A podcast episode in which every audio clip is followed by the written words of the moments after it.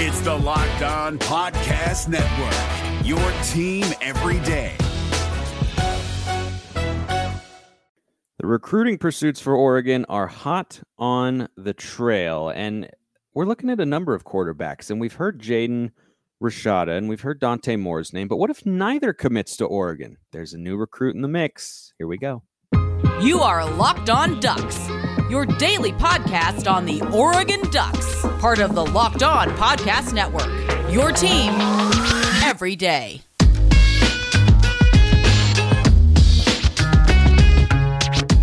Yes, it is that time once again for Locked On Ducks. I'm your host, Spencer McLaughlin, D1 play-by-play broadcaster and lifelong Oregon Ducks fan. Thanks for making this your first listen or your first view if you're watching on YouTube every day. Part of the Locked On Podcast Network, your number one source to stay up to date with the Ducks. Like, comment, subscribe wherever you're listening to or watching the show. 5-star reviews on Apple Podcasts, nice comments or likes on YouTube as well. Appreciate all of that. We welcome back once again our recruiting guru here at the Locked On Podcast Network. He is the director of recruiting for Sports Illustrated. His name is John Garcia Jr. You probably know him by now, Duck fans, or at least you should, because he has been a regular on the guest for, gosh, I think it's already been a couple months, hasn't it, John?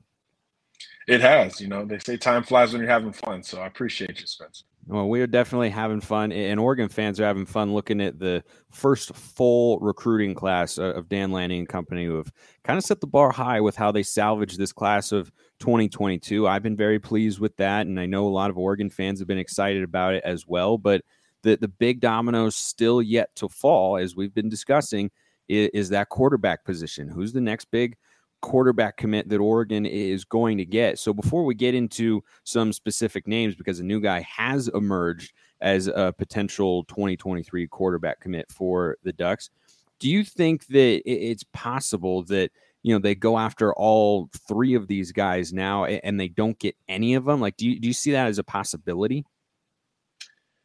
It's possible. I mean, sure, right? I mean, these quarterbacks that Oregon is gunning for are extremely coveted, right? Coast to coast. And a lot of them, particularly Avery Johnson, who I know we'll talk about, have increased their recruiting profile very recently. And we said that about Jaden Rashada, you know, a month ago. Just these guys are national recruits that have elevated where they stand with a lot of schools. So it means a lot of schools want to get them on campus. It means a lot of official visits have been planned and already taken by a lot of these quarterbacks.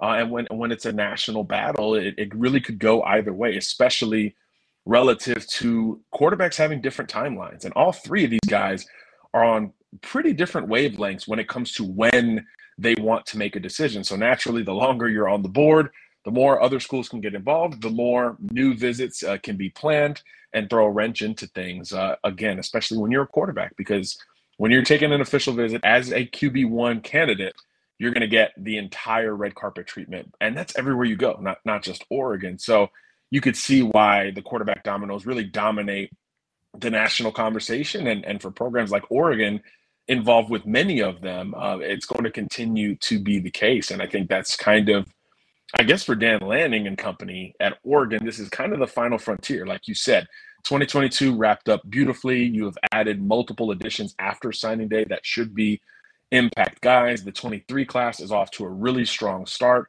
particularly on defense and at the skill positions. But the glaring question is, hey, like, what about that quarterback? So until that one is answered, there will be some questions regarding Dan Lanning and that coaching staff's recruiting potential. And they know that, right? You know, they come from big time programs, Lanning and most of these assistants. So they know that it's important to not only stay in the game for elite quarterbacks, but you got to, of course, land one, because second place here really doesn't mean anything. So still going to be fascinating to track going forward. But we do expect June, you know, now that we're here in June, to be that critical point. You know, a lot of these quarterbacks are going to either come off the board altogether or really start to narrow things down, because we're getting close to that time of year where, you know, every top prospect wants to focus on their senior season and sort of have their recruitment behind them. So it's a very important time of year on the recruiting trail, and the Ducks are looking for that class headliner. Yeah, shake and bake, baby. If you ain't first, you last. So Jaden Rashada and Dante Moore have been the two five-star quarterback pursuits that Oregon has had for some time now, and we'll get to them. But that third name, I won't tease you anymore, Duck fans.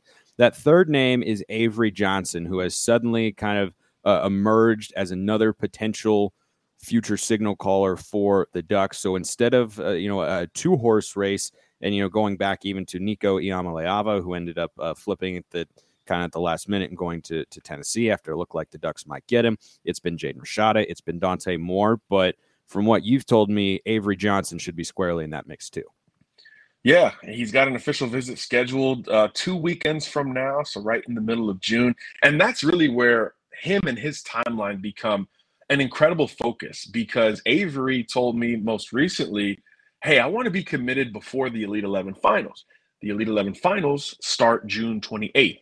So if you're taking a visit June 17th, 18th, and then 10 days later you're going to be in LA representing one school, Oregon's going to get that last visit, most likely, second to last at the absolute worst. So you do feel good about the Ducks' position just relative to others on the official visit timeline. Now, Avery, as we mentioned, is one of these quarterbacks that is ascending. It's like every day he's got a new school talking to him. We hear Notre Dame is very interested. Ohio State is very interested. But among those that have already offered, Washington, Kansas State, Miami are those that are being, considered very highly. He just visited Washington over the weekend, and he actually liked it a lot.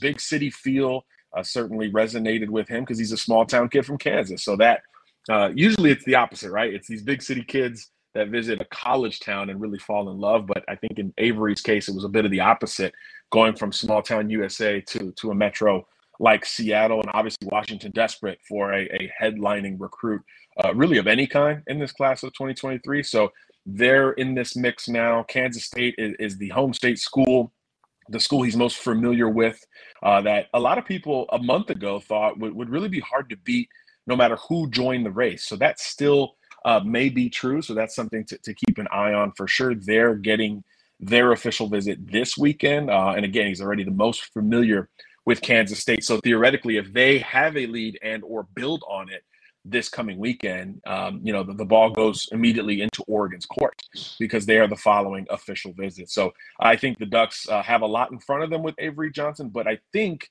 with his skill set, the fit here is kind of classic Oregon. He is a legitimate dual threat. I'm talking 4.5 official, a laser 40-yard dash time, over 1,000 yards as a rusher, as a junior in 2021, threw for 2,500 as a passer as well. And look, he wants to be known as a passer, but that athleticism at 6'2", 6'3", 200 pounds, when you think of Oregon, you just think of quarterbacks that can make plays with their legs, whether it's Justin Herbert, Marcus Mariota, go way back to Dennis Dixon. That's just something we kind of associate with an explosive modern offense, and Oregon's always been at the forefront of that. So when you start talking about scheme fit, at Oregon versus a K-State, which is a more conventional run-first offense, versus a Washington, which wants to be a pass-first offense, but we're still obviously waiting to see how that administration rolls out the offense up in Seattle. And then even Miami with Josh Gaddis, that's going to be a more pro-style approach. So when you start to think of the fits on the field for Avery Johnson, you start to almost build an argument for Oregon, and you pair that with the official visit and the timing of when he wants to be verbally committed. And, yeah, you have to mention Avery Johnson right up there with Dante Moore, right up there with Jaden Rashada when you talk about Oregon possibilities because, fit-wise and schematically, you got to like where the Ducks want to be and historically have been with this type of dual-threat quarterback. Yeah, and one of the questions that we all have as Oregon fans going into 2022 is what is the offense truly going to look like with Kenny Dillingham? And we saw, glimpses of it. We even saw a couple snaps under center, which doesn't happen at Oregon typically. But I think that when you look at what his offensive background is, a mobile quarterback plays into what he wants to do very well. Maybe not running quite as much as Joe Moorhead ran Anthony Brown a season ago, which was, oftentimes Anthony Brown was the second leading rusher in a game because he had 14, 15 carries for 100 yards or so. But I do like that sort of explosive athletic quarterback because if Dillingham's going to run an RPO approach, you have to have somebody who's mobile. And by the way, you're talking about past Oregon mobile quarterbacks. I think arguably the best, Mariota was the best runner, but I think the second best running quarterback Oregon's ever had was Jeremiah Masoli because that guy came downhill. He wanted to run people. He ran like a running back when he ran. Darren Thomas, even Dennis Dixon, Herbert, they ran like quarterbacks when they took off to use their legs. Masoli ran like a running back, and that was a little bit unique back in the day, but he had quite a good career with Oregon, as I'm sure we all remember. Well, I want to ask you about Jaden Rashada because his brother Roman committed to Ole Miss, but I want to remind all of you that BetOnline is your number one source for all your betting stats and sports info. You find all the latest developments, news, and odds, including this year's basketball championship matchup, the NHL hockey conference finals, Major League Baseball, go Mariners, and of course, all the latest fighting news from MMA and UFC to boxing. BetOnline is your continued source for all your sports wagering information, from live betting to playoffs, esports, and more. Head to the website today or use your mobile device to learn more about the trends and action. BetOnline is where the game starts. It's Kubota Orange Day. Shop the year's best selection of Kubota tractors, zero-turn mowers, and utility vehicles, including the number one selling compact tractor in the USA. And now through June 30. Get 0% APR for 84 months or up to $3,300 off select compact tractors. See the details at KubotaOrangeDays.com. Your family, your land, and your livestock deserve equipment they can count on. So find your local dealer today.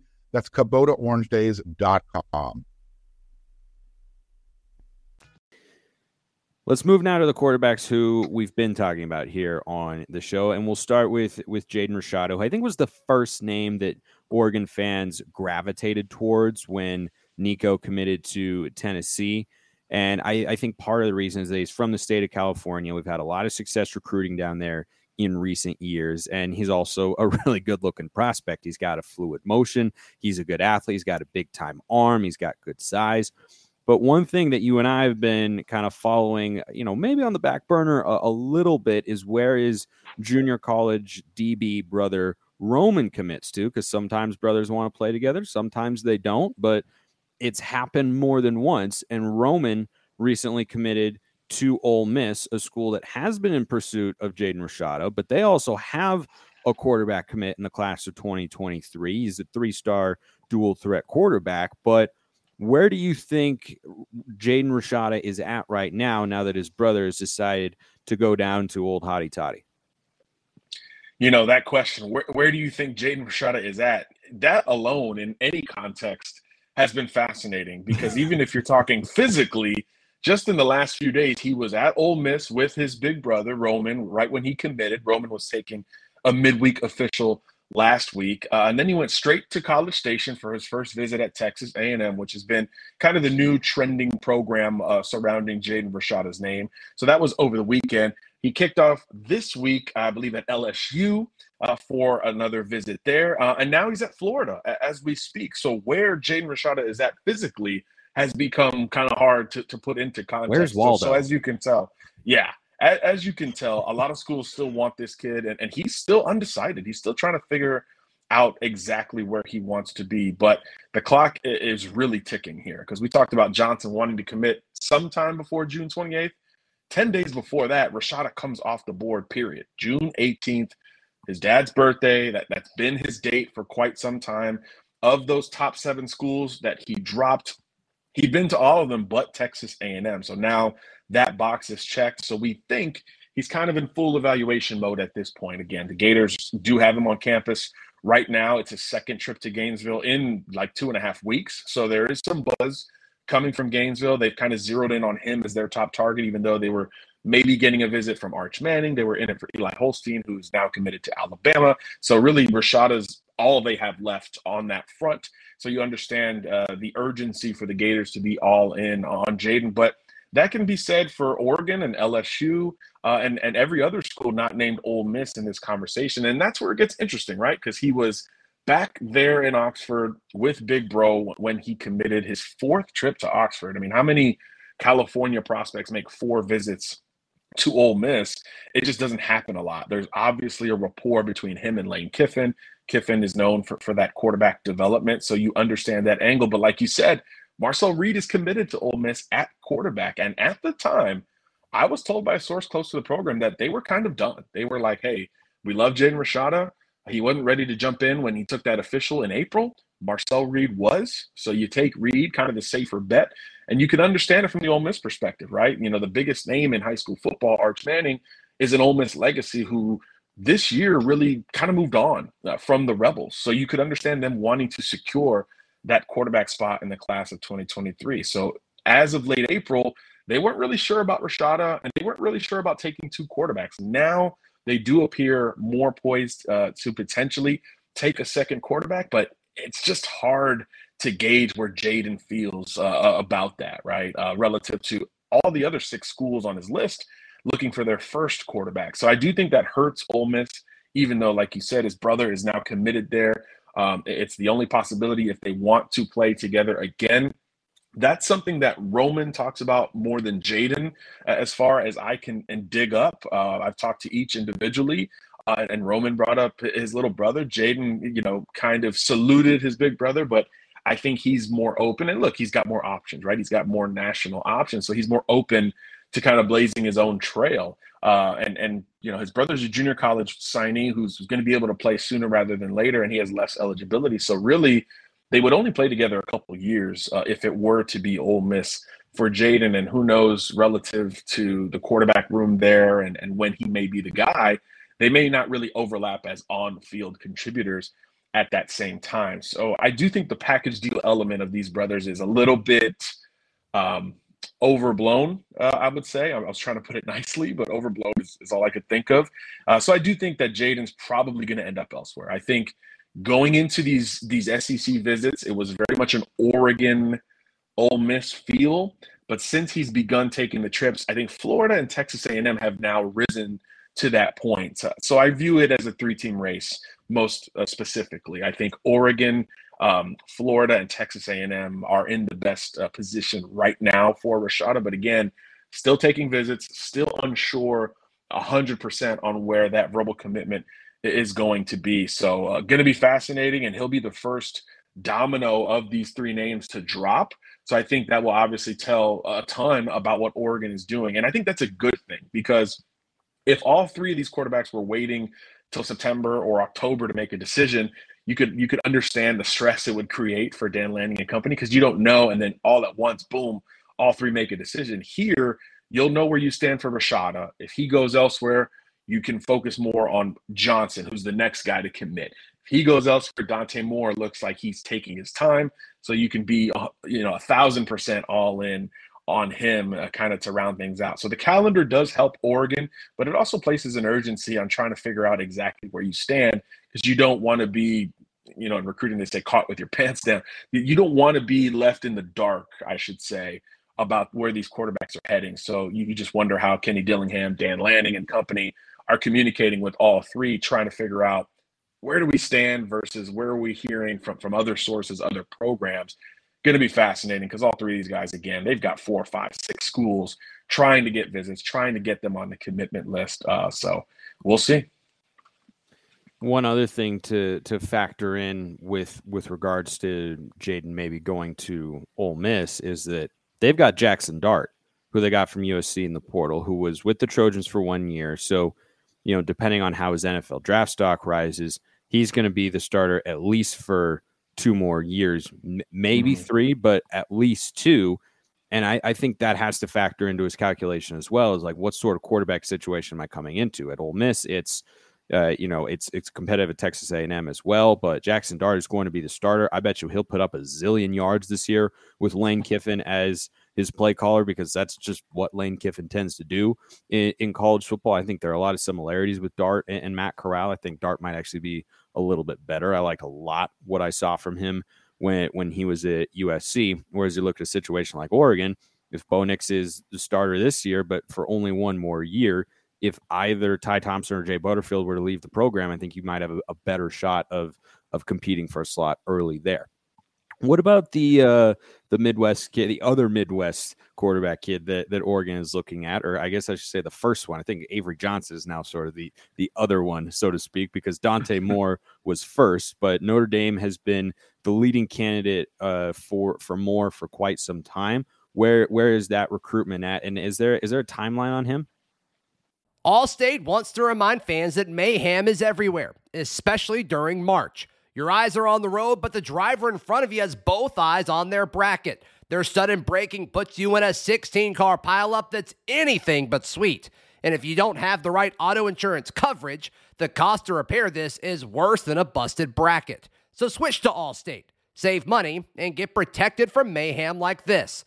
Based on coverage selected, subject to terms, conditions, and availability, savings vary.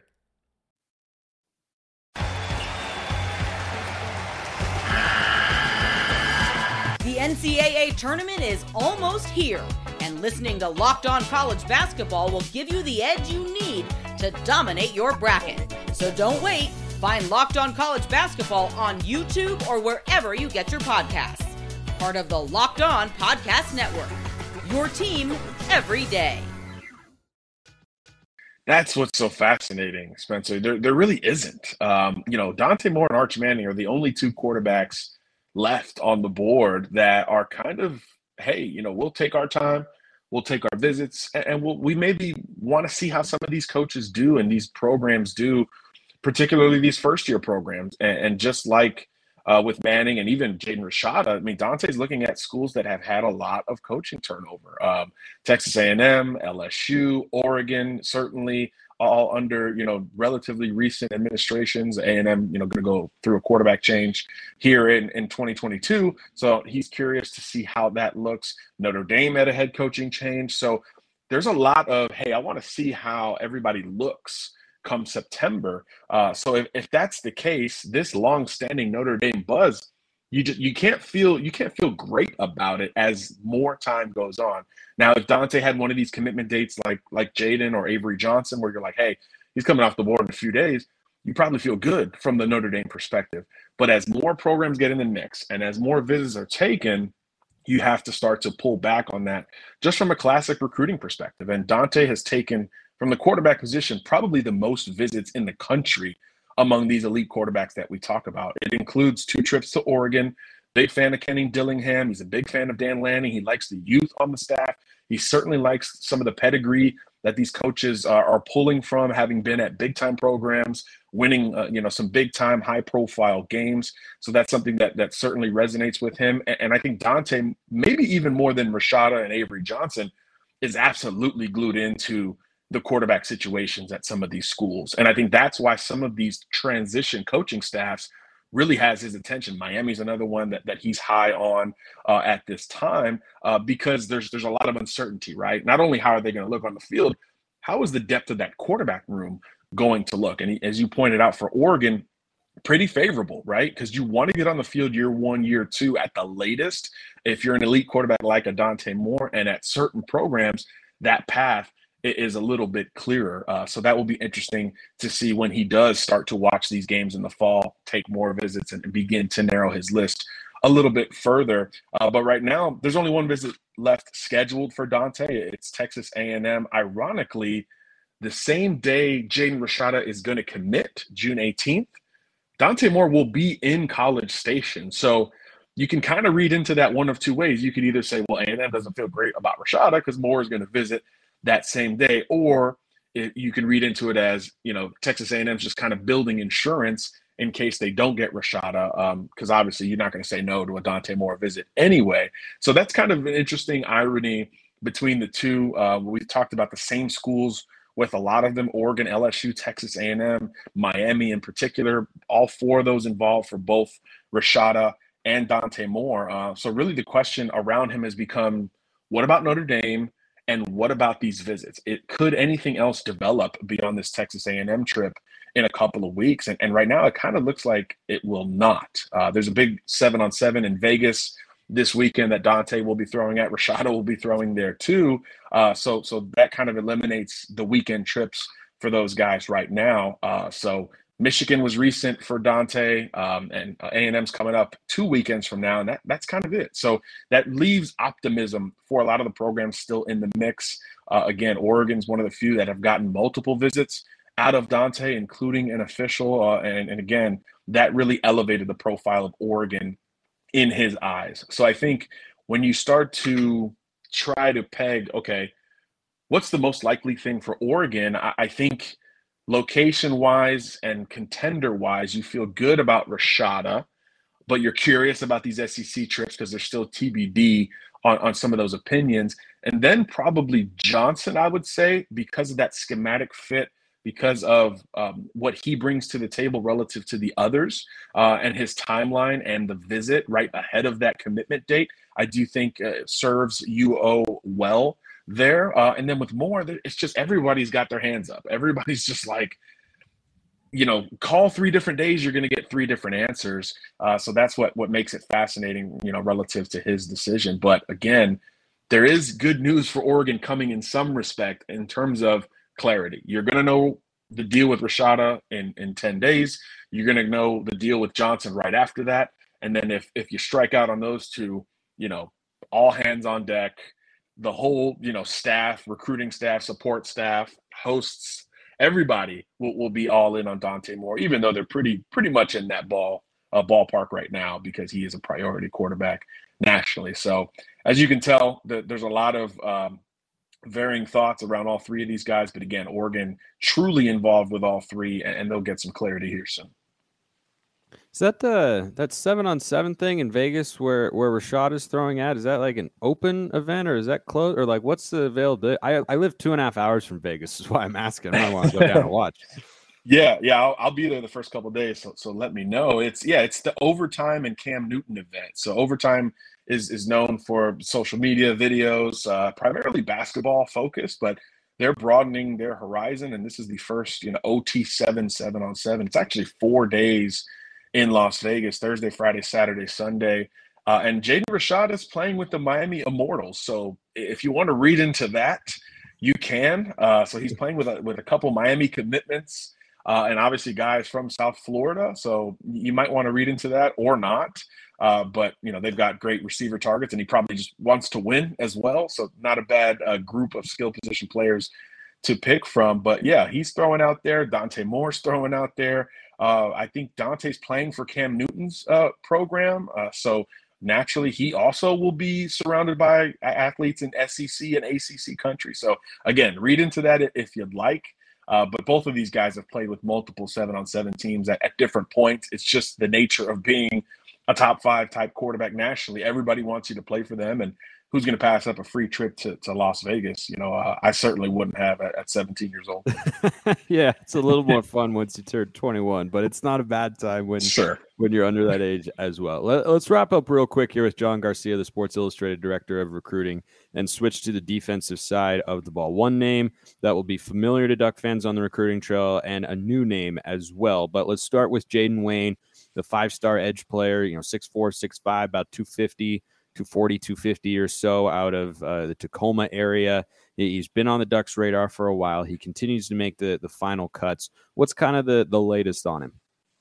Well, he finally dropped some top schools, like officially, right? We had been talking about some of the schools like, hey, we know, you know, for instance, Alabama or LSU was going to stay in that mix in SEC country.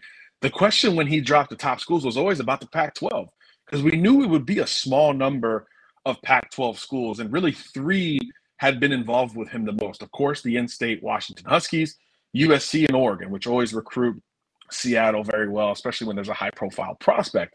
So lo and behold, he drops his top 6, and there's only one Pac-12 program, and it's the Oregon Ducks. So another Seattle or in-state recruit that Washington will miss out on.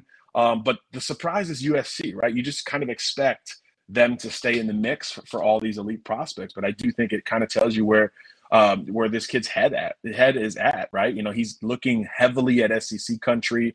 And then there's Oregon as the Pac-12 outlier. And look, as this summer is progressing, we're seeing that a lot. You know, there's only 1 or 2 schools out West that are competing with the SEC programs, with Ohio State and Clemson for these big time defensive recruits in particular.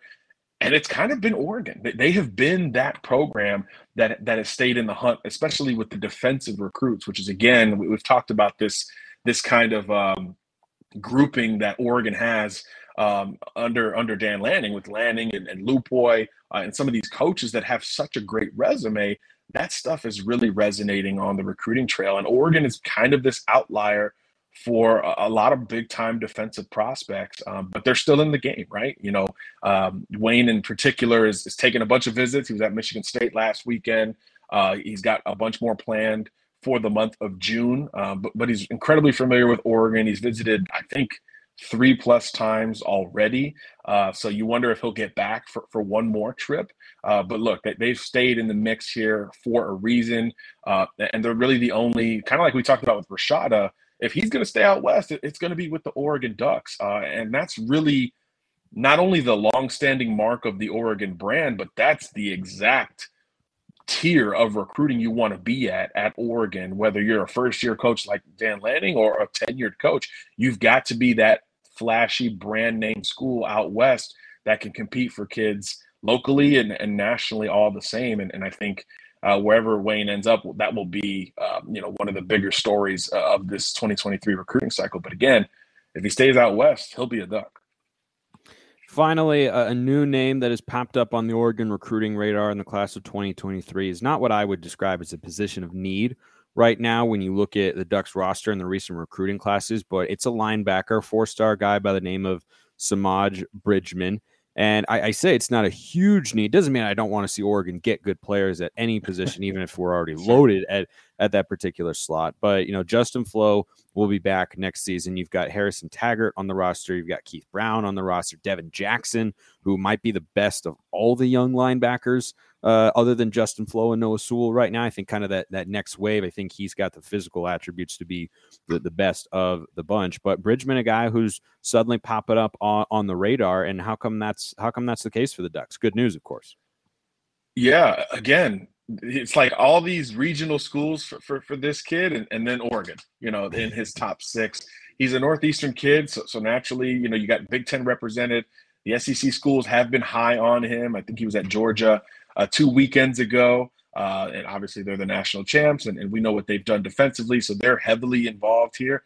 And then there's Oregon. This is kind of the opposite of Wayne's recruitment, where locally, it's only the Ducks, and he's visited a bunch, and it's just a matter of staying in the race. Total opposite here for Samaj, where it's like he's visited all these other programs, never been out to Oregon. He's maybe setting it up, but the timing here is okay because Samaj is in no rush to make a verbal commitment. I think he's going to take a couple officials in June and then take the rest in the fall. So kind of want to line up, official visits with big games. We know Oregon has many of those. So he wants to reciprocate that interest that the Ducks have shown. And that's really one of the things that he said, really stood out about that Duck angle. He told Brian Doan of 24/7 Sports, my old colleague, he said, look, they came out to see me and scout me and have really dug into staying consistent in recruiting me, even though I haven't been out there. I've been staying local. I'm being courted by these SEC schools and Big Ten schools, yet Oregon has some staying power because of just their approach, really. So he thought that was a big deal and showed that he was a priority to the Ducks. And I do think it will eventually lead to an official visit, and that love will be reciprocated, at least in the opportunity to host him for a visit. So obviously you need to get to that point to figure out if you're really in the game, from the Oregon perspective. But again, only a few visits coming up, no rush to make a verbal commitment.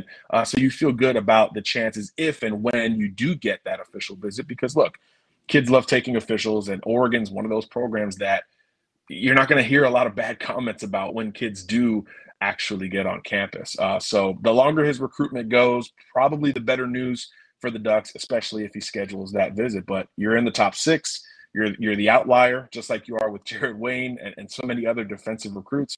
And that's where you need to be at this point if you're the Oregon Ducks. So good news pretty much across the board, but obviously we're going to find out a lot about these kids when the month of June, progresses and eventually wraps up on both sides of the ball. Nobody is ever as locked and loaded with recruiting information as John Garcia Jr., the director of recruiting for Sports Illustrated. Always a pleasure to have you on. Thanks, John. Thanks for having me. Take care. I appreciate you making this your first listen. Go make Locked On Pac-12, where I'm hosting Talking About the Conference of Champions, your second listen or view on YouTube of the day. I appreciate everyone listening. Have a wonderful rest of your day, and go Ducks. The NCAA tournament is almost here, and listening to Locked On College Basketball will give you the edge you need to dominate your bracket. So don't wait. Find Locked On College Basketball on YouTube or wherever you get your podcasts. Part of the Locked On Podcast Network, your team every day.